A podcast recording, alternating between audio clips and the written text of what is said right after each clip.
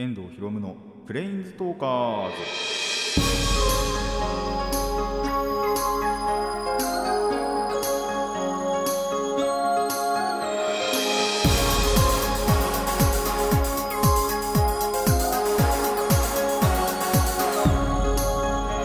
ラジオの前の皆さんこんにちは。遠藤博夢のプレインズトーカーズ。パーソナリティの遠藤博夢です。この番組はマジック・ザ・ギャザリングのプレインズウォーカーたちがさまざまなスカイへ旅できるかごとくさまざまな話をしようという番組です。はい、えー、ツイッターでもお知らせした通り、まあ、見てるかどうか分かりませんけども、えーライブがね2時3時のライブが中止になりましてでその経緯なんですけどもえーと20まあ、僕が行こうとしたのが22でで21にはまん延防止が出たじゃないですか結局神奈川にも。もともとあれ横浜でやる予定だったんでね、えー神奈川は、ま、横浜ということで横浜の神奈川なんでね、えーそこにも出たということでまずそれがやっぱり理由のうちの1つとでその23日前ですね。さらにそのまん延防止が出るあ1日前だったかな。ちょうど、え1つか2つか前でえー、と Day2 の方ですね。23日に開催される方の出演者さんに陽性反応が出てしまったと。いうことでその時点で Day2 はなくなってたんですよ。でその後やっぱりまん延防止も出ちゃって、えー結果 Day1 も、えーやめた方がいいだろうという判断でいや妥当だと思います本当に。しょうこれに関しては本当にしょうがないなって思ったんですけど。まあ悔しいですね。やっぱに僕からすると、え2年ぶりのライブということでいいのかなやっぱりそういう。まあ、ライブといってもその時はアニメイベントの一環でねライブシーンもあったってだけなんですけどもまあそれがね、まあ、なんで音楽フェスっていうだけで言うなら5年ぶり？違う4年ぶりか。2018年に最後行ったんでね。えーだったんでいや行きたかったしそれこそやっぱ最近ねドハマってるっていうものもあったんででグッズとかもね欲しかったですしっていうところもあって本当に悔しいなっていうところなんですけどえーまあその日にじゃあ何をしたのかっていうそのそれこそ基本的に僕土曜日って朝からバイトなんでそれの休みをねやっぱり取ってたわけですよ事前に。っていうのも本当に直前でねギリギリでなくなっちゃったということで、あのーその土曜日22日に関しては僕一日中暇だったんですけどもじゃあ何をしたのかっていうところから、えーコーナーでねお話ししていきたいなと思っております。まああとやっぱ演者さんたちもね Day1、Day2 ともに、あのーリベンジ公演という名目でその後々ね一応今回は中止という形になってるんで延期の予定はまあ決まってないんですけどもまあでもやっぱり練習とかはねリハーサルとかはしてきてるわけなんで、あのーまたその落ち着いた頃にできたらいいねっていう話はやっぱりよく聞くんですよ。なんでそれ次回のね本当に延期じゃないですけどリベンジ公演という形でえーあったらそれにはねやっぱりまた応募して、えーいけたらいいなと思っております。でグッズに関してもやっぱりその当日の物販で買えたらいいなと思ってたんですけどあのちゃんとね、えー公式側があのオフィシャルストアの方で売ってくれてたんで、えーにポチりました。いつ届くかわかんないんですけどね、まあ、それが届いてからやっぱり、えー参戦したいなとは思ってるんでまあ、なるべく遅めの方がいいのかなっていう。やっぱグッズちゃんとね身にまとっていきたいんで。まあその辺も考慮するのかなさすがに。っていう感じではありますけどもなんで次回があったらそれでねまた行きたいなと思っております。でここでまあ2時3時のライブ行かなかったんでそれこそ前回前々回とかに言いましたけどあのー電音部のライブセカンドライブがあって堀江さんのソロライブがあって、えーキングレコードのキングスーパーライブがあってて3種類ねまた僕行きたいライブがあるんですけども行くかな行かないかなまあでも本当にそこはギリギリまで粘って考えようかなとは思ってますね。やっぱさすがに今回これでねあのー、23時のライブ現地に行けなかったんで他のも現地行けるかなっていう感じなんですよね。一応電音部のライブが確かそれも横浜だったんで会場ちょっと違ったはずなんですけどあのーで3月なんですよ電音部のライブ。あと堀さんもそうだったかな？3月なんでまあその頃には一応予定ではあのまん延防止もなくなってるじゃないですか。でもそれ結局分かんないじゃないですか。また1ヶ月延長しますっていうのもあるかもしれませんし。っていうところなんでまだやっぱりチケットは取れないのかなっていう。もうすでに受付してるものはしてたと思うんですけど。ただやっぱチケットを取るのは今はまだ怖いのかなとは思ってるんで。まあこのままいくともしあればねネットチケットあのネット視聴の方でのチケットは取ってもいいのかなと思ってるんですけど。えー、そうじゃないとですねもしかしたら見ないという選択肢もあるかなって感じではありますね、まあ、本当にそれはギリギリになるまで僕も考えておこうかなと思うので見ないと絶対見ないとも言いませんし絶対見るとも言えない状況かなっていう感じなんで、えー、慎重にね考えていこうと思います。まあまたね本当にオミクロンがもう急激に拡大してて確かあれ前回言いましたっけ？妹の学校もあの1週間ぐらい大体1週間ぐらいは閉鎖というか閉鎖じゃないですけどもリモート授業になりましたしあと聞いた話だとその地元の小学校にも出たらしくてでやっぱり日産地休みだったのかな多分とかだったと思うんで本当にねもうそろそろ僕のバイト場なんかにも来ていいんじゃないかなっていう 来ちゃうんじゃないかなって感じもありますしなんなら僕自身がねなるってる、まあ、なるっていう可能性もあるので、まあ、一番怖いのが本当に僕と弟なんですけども結構いろんなところ出歩きますし、まあ、弟は夜に出歩きますけどねしかも。なんでね。で僕は僕でバイトもありますしここの収録に来るまでも電車で来てたりするんでね。っていうところがあって怖いですけども、えー、まあ、対策はねちゃんとしてなんだろう行動をしてるつもりなので、えー、なったらなったらしょうがないですけどまあ極力やっぱねならないように対策はね続けていきたいなと思っております。皆さんもぜひね対策絶対怠らないようにしてください。たまにやっぱあのお客さんの中でねマスクしてこない人とかいるんですよ。ただ危ないんでね。他の人に迷惑をかけないという、えー、心情を持って行動していただきたいなと思います。えー、オープニング長くなりましたがそろそろコーナー行こうと思います、えー、遠藤ひろむのプレインズトーカーズ。今回もレッツプレインズトーク遠藤ひろむの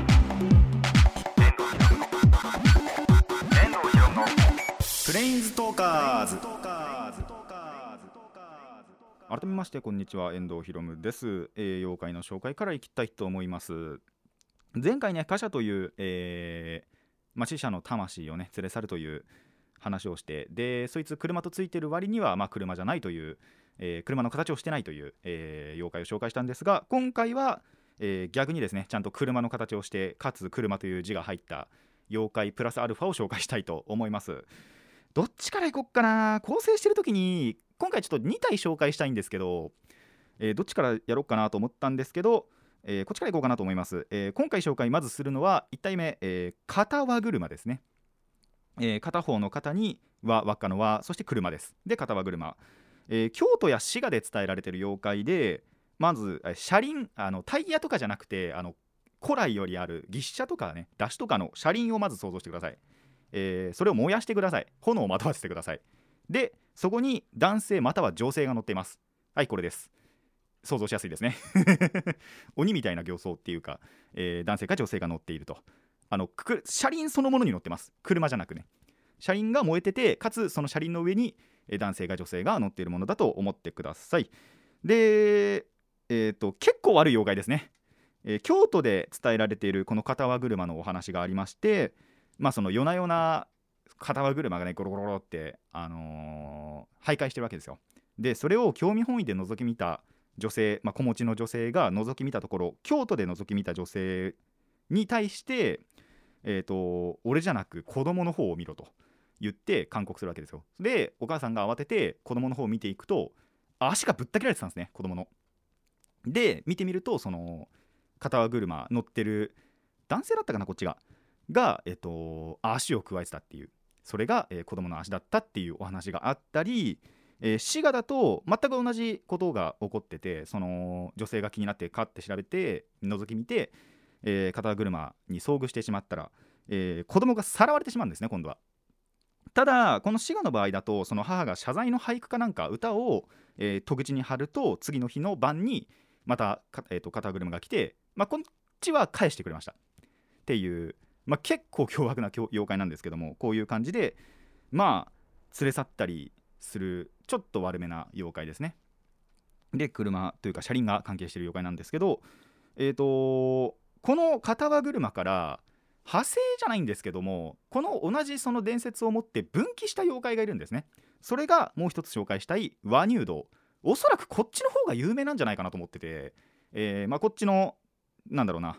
形相というか姿を皆さんに想像させるんですけどえさっきみたいにまずその牛車とか出汁の車輪だけを想像してください。車輪だけです、えー、まあ燃やしてください。あの炎をまとわせてください。その車輪にね。で真ん中にでっかいおっさんの顔を思い浮かべてください、えー、これです。なんで見たこともしかしたら創作物とかで結構出てくるのはこっちの和乳道なんじゃないかなと思っててあのおっさんの顔がついてる車輪ですね。が、えーと、和乳道と言います。でこちらの和乳道に関してはもっと悪いんであれなんですけど夜な夜なまあ街を徘徊するって部分は同じです。で見たものの魂を抜きます。もう見た瞬間に抜かれます魂が。かまたはその見つけた相手見てしまこのワニュードが見てしまった相手を、えー、引きずり回してバラバラにします、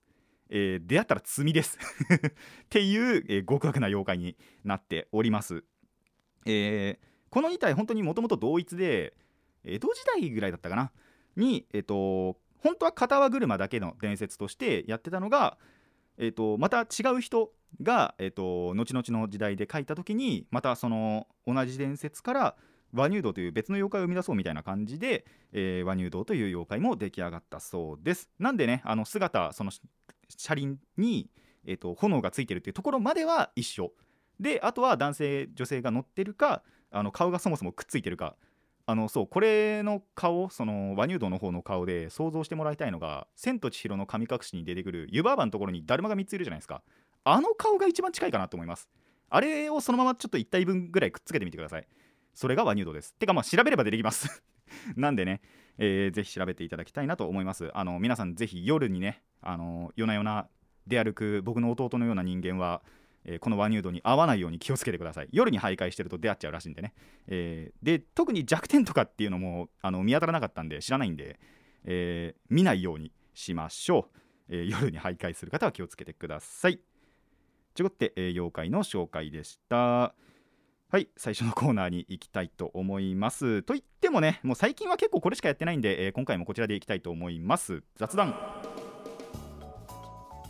えーとそうですねオープニングの話の続きをしようと思うんですけどもじゃあ22日その僕が一日中暇になった時に何してたかって言いますと、えー、ピクミンやってましたね。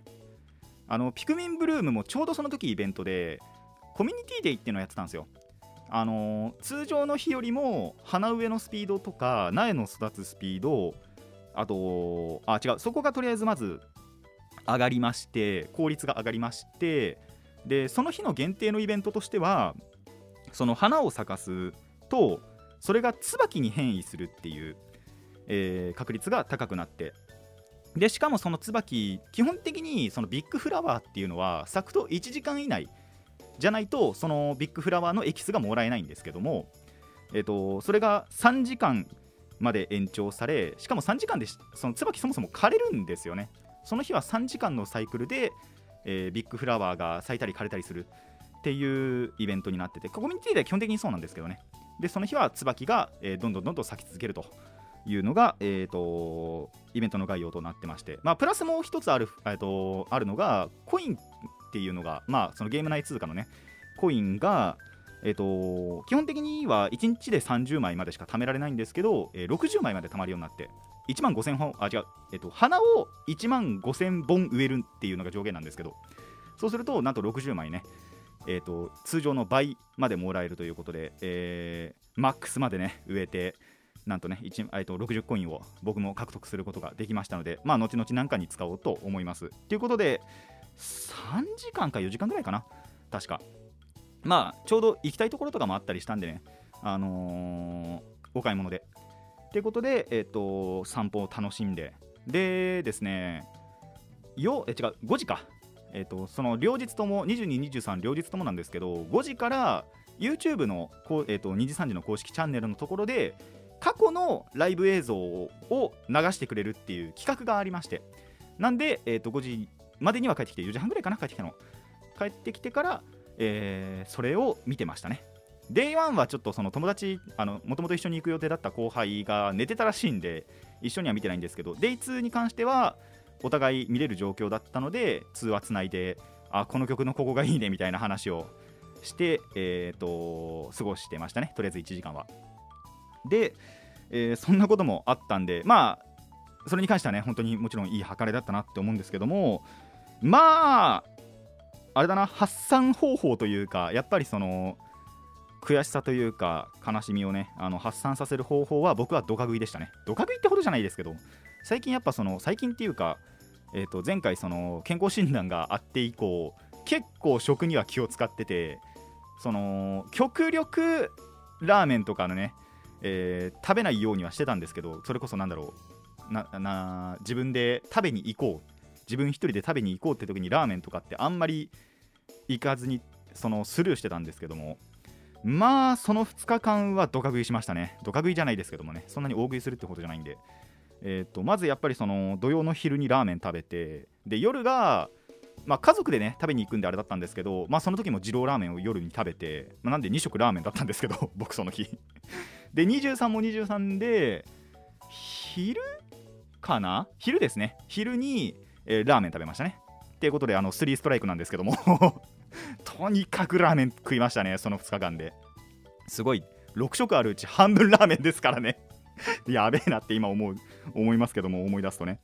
っていうことでね、えー、ストレスじゃないですけども若干の発散はねさせていただいて。でしかもその時ちゃんとなんだろうニンニクをね取るということでもうそれが僕の悲しみを拭い去る一つの方法でしたね。っていう感じがあったんで皆さんもねストレス発散方法食 によってね、えー、発散するのもいいかもしれません。っていうのが、えーと、そのライブ当日そしてまあその1日後もそうでしたけども、えー、ライブじゃなかった時の過ごし方ということになります。でまあメディア関係ってなるとちょっとね雑ですけどもまあ一つねなんだろうまた別れがあった話というかがえ、ー、とウルトラマントリガーですね。なんと最終回を迎えました。一つ前の話かなの話なんですけどもトリガーが最終回を迎えましてただねその最終回の感想をちょっと言わせていただくと雑だったかなってなりましたね。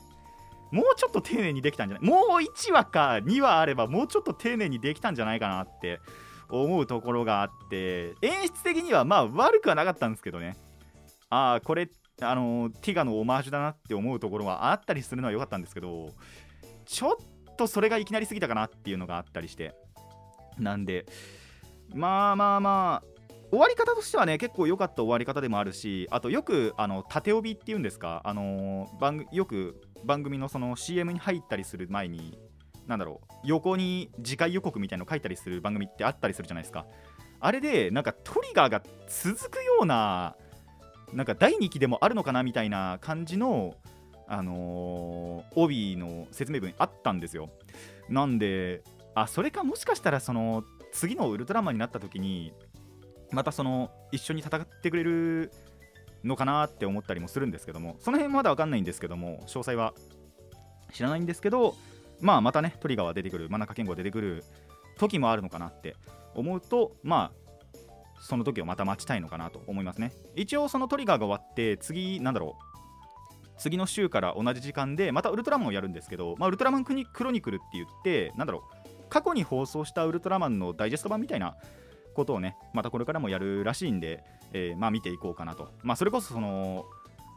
平成に入ってからというのかな。まあ昭和のウルトラマンも見たことはないんですけどもちろんあんまりね。ただあまりやっぱ触れてなかったところっていうのがあるのでだから9割方触れてないんでトリガー以外トリガーとダイナかな。以外は触れてないんで、えー、まあ見ていけたらなと思っております。でウルトラマンつながりでいくとねあのー、パズドラがウルトラマンとコラボしましてまあ性能が微妙なんですよね。あの石の限りは引いたんですけど僕が持ってる石の限りは引いて課金はしないんですけどもね、えー、無償分で集めた今までに集めた石をとりあえず全部つぎ込んで、えー、キャラクターそのものは全部出してでまあ使ってるのはティガぐらいみたいなねところあったりするんですけど性能覚醒が全体的に微妙なのと進化前が軒並み雑魚なのとで怪獣も雑魚なのとみたいな。ちょっとコラボとしてお粗末すぎるのかなって思いましたけども。まあやっぱパズドラってその何回かコラボ重ねて強化がどんどん来るタイプのコンテンツだったりするので、まあ、第2弾とか第3弾とかにはかけていこうかなとは、えー、思っていますが。まああとやることもうねなくなったんでこれから何しようって考えてるところですね。ただあのウルトラマン今コラボしててまあもちろんその特定のねウルトラマンしかコラボ対象ではないんですけども第1弾ということでね、えー、もしパズドラやっててウルトラマン興味があるというか、えー、見てて好きだよっていう方はねやはり弾くといいんじゃないかなと思います。で、えー、これはあんまり膨らまないですね。話題としてそこまで膨らまない話題だったんですけど。えっ、とあまあじゃあこれだけ言おうかな。僕の中で今回このウルトラマンのコラボ来て強いなと思ったのはティガですね。ちょうど。手が変身キャラなんですけどもね。あのー、パワータイプになるとちょっと強くなる。ちょっとっていうか結構その環境上位ぐらいには入ってくる。トップではないにしてもね。上位ぐらいには入ってくるのかなっていう性能だったりするので当たった方はぜひ使いこなしてみてください。僕はもうすでに当てていてまあたまに使ってますね。そんなにがっつりじゃないんですけども、えー、使いたいなと思った時には使ってるので、えー、皆さんもぜひ当てた方はね使ってみてくださいと。でえっ、ー、とまあもう一つまあ、もう一つというか、まあ、これはね完全に僕のミスだったんですけどもそこの話をしようかなと思います。えっ、ー、と録画をミスった話なんですけどえっ、ー、とまあその前回前々回かなあのスパイダーマンをね見てちょっとハマりかけてるっていう話をしたと思うんですよ。でそれのちょうどあの時間そのなんだろうな次の番組スパイダーマンの確か次の番組あ逆かなその前か一つ。が、えっと、ゼータガンダムの放送時間ででスパイダーマンがその前にそのもう最終回を迎えたんで、えっと、スパイダーマンを切ってでゼータだけその録画予約を残そうと思ったんですよ。そしたらそれを間違えてゼータガンダムの方切っちゃったんですよ。録画の予約を。でそのスパイダーマンの方を残しちゃって最終回迎えた後にまた違う番組が始まっちゃっててあやべえ録画の設定ミスったってなってゼータガンダムが見れなくなりました。いやーマジかと思って。あのー、それこそやっぱ触れたいなって思ってた作品なんで絶対にあのやったら見ようって思ってたんですよ。でやっとあのー、またまあ再なんだろう。再販というかえっ、ー、としたんで再販ではねえな。まあ再びね、あの、放送されたということで再放送されたということでいや今度こそ見たろうって思ったら録画ミスって見れなくなっちゃうっていう。てか16話ぐらいまでだったかな。は撮ってあるんですけどその17話以降の録画をミスっちゃって、えー、撮れなくなってしまったと。で見れなくなってしまったという悲しみに、えー、またね打ちひしがれております。なんでねまあまたないつになるか分かんないですけどもゼータガンダム、えー、放送されたら見たいなと。で一応 TVK でもやってるんですけど確か。もうだいぶ進んでるんですよねそっちの話も。でその時もあやってたんだと思って気づかなくって。で録画してなかったんでもう気づいた時には10話とか言ってたのかな確か。っていう感じなんでねちょっとまたゼータ見れなくなっちゃったなーっていう感じで。で映画見てもいいんですけど映画とアニメと違うんですよ。内容がちょっとね。ちょっとどころじゃないんですけどだいぶ違うんで。いややっぱアニメの方をね見たかったなっていう感じで、えー、またこれ以降でね、えー、できたらできたら見れたらいいなと思っております。まあその僕のテレビが一応アマプラとかをつないでないんで僕あの部屋のテレビがね。なんでなかなかね見づらい環境ではあるんですけどもまあまた本当に再放送してくんないかなということで、えー、お待ちしておりますと。いったところですね。1回休憩入れてまた後半で雑談していきたいと思います。以上雑談パート1でした。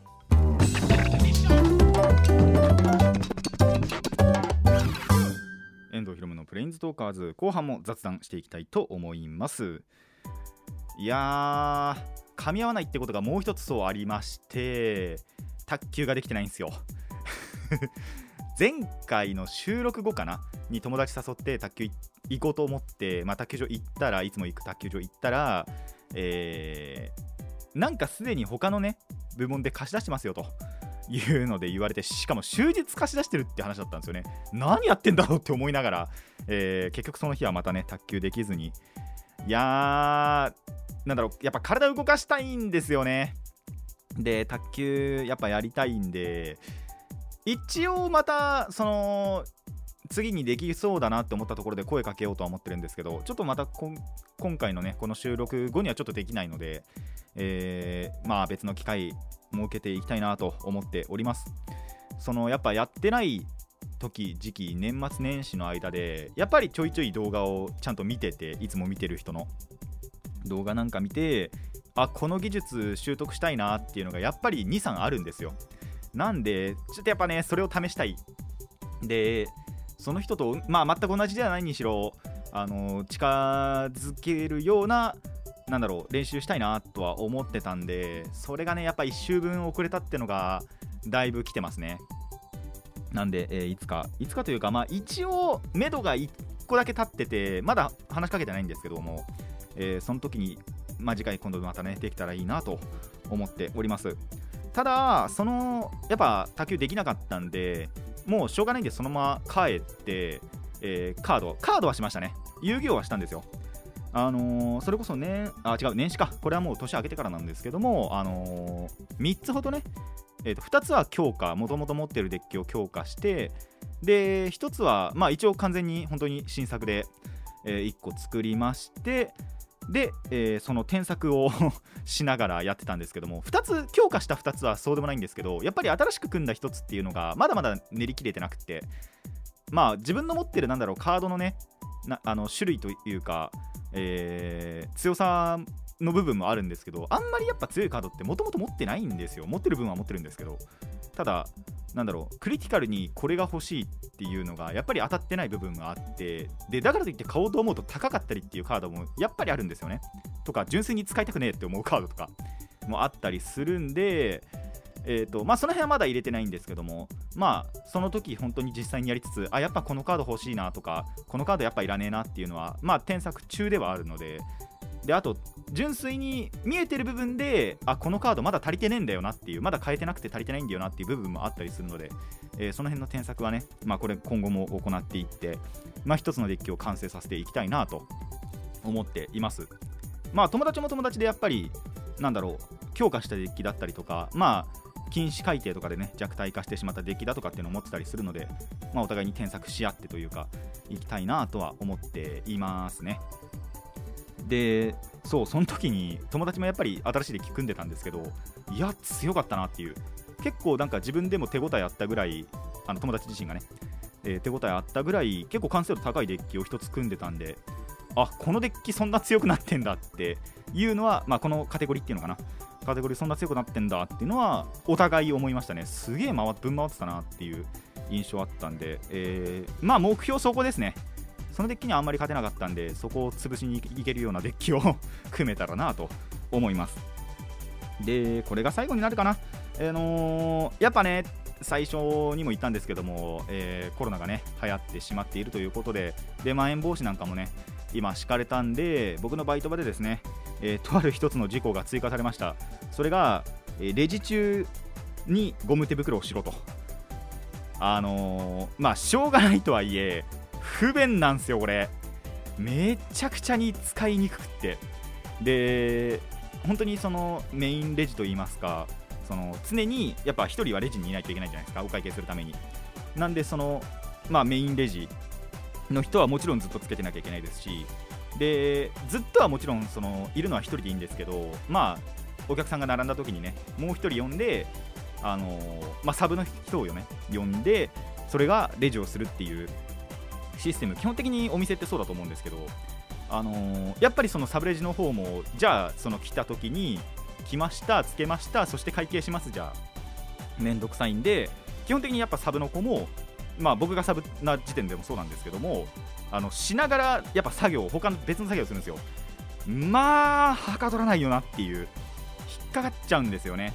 なんでめちゃくちゃ不便だなっていう。でしかもその他のなな例えばなんだろうなそれこそトイレとかはちゃんと行くじゃないですか。でさすがに外すじゃないですか。もう手ベッドベトなの。なんでね不快感がやばいですけどもまあ仕方ないかなっていうことで割り切って、えー、とりあえず落ち着くまではねあのゴム手袋強制をされましたのでやっていけたらややっていきたくねえけども。まあつけてちゃんと作業しようかなとは。あとまあ一応もう一つあるのはレジをアルコールで拭いたりだとかね。あのお客さんがいない時に拭いたりだとかっていうのもまあ時効として追加されてはいるのでまあかったるくなったなと思いましたね本当に。ただそれぐらいねやっぱ拡大率がすごいですよねやっぱり。爆発的に増えてますからね。で本当に近くまで来てるっていうのはオープニングでも言った通りあの妹の学校でも流行ってれば小学校でも流行ってればっていうところであったりするのでまあまあまあまあって感じですね。まあしょうがないのかなっていう。まあ、対策はねするに越したことはないので、えー、諦めてやっていこうとは思いますがまあ本当にね手ベタベタだったりしてっていう部分だけは本当に不快感でしかないのでとっとと収まってほしいなと思います。それこそあのー、確かこれコロナが流行り本当に流行り始めたぐらいの時に言われてたことなんですけど100年単位であのこういう大病というか流行り病っていうのが起きるらしいんですよ。ジンクスとしてね。でただその都度その都度ちゃんとそれを撲滅してきてるんですよ人間って。なんで今回のこれもね撲滅まあちょっとあの他人任せになりますけどもあのできるんじゃないかと撲滅できるんじゃないかと僕は願ってるんで、えー、なんとかなってほしいなと本当に思いますね。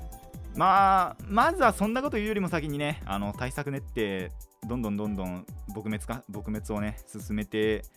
いけたらいいのかなとも思いますね。まあ、僕がちょっとできることはないかもしれないですけど、っていう感じで、えー、早くね、いつものあのあの時の2019年以前ではないか、それでいいなら2020年以前か、が、えー、のあの日常が戻ってきてほしいなと思います。あの友達と遊べないっていうのはそもそも友達と遊ばないのがあれなんですけどもね。あの集まったりはたまにですけどしてるんで。なんでそっちはいいんですけどもね。やっぱ県外に行けないっていうのが結構一番しんどくってまあ町田行っちゃってるんですけど 町田には行っちゃってるんですけどもね。あのそれ以上に踏み込むこと新宿とか秋葉原とかね。なんなら東京駅とかにあの侵入することができないので行くことができないんでそれだけね結構息苦しいかなってそろそろ思い始めてきましたね。なんで早くなんとかなってほしいなと思います。皆さんもねできる限りのことはやっぱしていきましょうと。対策あのー対策をねどんどん、ね、あのしていってマスクするなりアルコール除菌するなりっていうのをして広めないようにっていうのをね僕も心がけていこうかなと思っていますのでぜひ皆さんも心がけてください。以上雑談でした。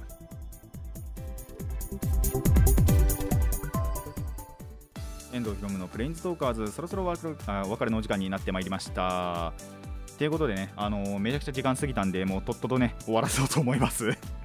びっくりした、全然あこんなに喋ってたんだって思うぐらい若干過ぎてたんでね、あのー、もう締めるんですけども、この番組ではお便りを募集しておりますので、えー、疑問や反論、意見はもちろんのこと、朗読の作品や、あ、でもそろそろリクエストはもういいかな。まあ、あってもね、あったらあったでもちろん、えー、読もうと思うんですが、朗読や、えー、妖怪の紹介のリクエストも募集しておりますので、どのお便りもラジキャスネットのメール送信フォーム、ツイッターまでお寄せください。たくさんのお便りお待ちしています。いや最近な雑談も多い。ああ、でも次回はおそらくプリキュアの話はすると思いますね。あのー、トリガーは終わったんですけども、プリキュアが次回で最終回だったはずなんで、トロピカルージュが。えー、次回で最終回で、その次週、2月の最初ですかね、からはまた新しく、えー、今度ね、デリシャスパーティー、プリキュアというのも始まりますので、まあ、2週にわたって、だからプリキュアに関してその話はするのかなって、していくのかなとは思うので、まあ、そこはちゃんとコーナー1個取って、えー、どうだあのトロピカルージュはどうだったかっていうのと、まあ、1話だけにはなりますけども、えー、デリシャスパーティーが、まあ、どうなっていくプリキュアなのかっていうのは、えー、考察なんかはしていこうかなとも思っていますのでそこはね、えー、期待していただきたいなと思います。それでは今回はここまでといたしましょう。遠藤ひろむのプレインズトーカーズ。ここまでのお相手は遠藤ひろむでした。また次回も Let's planes talk。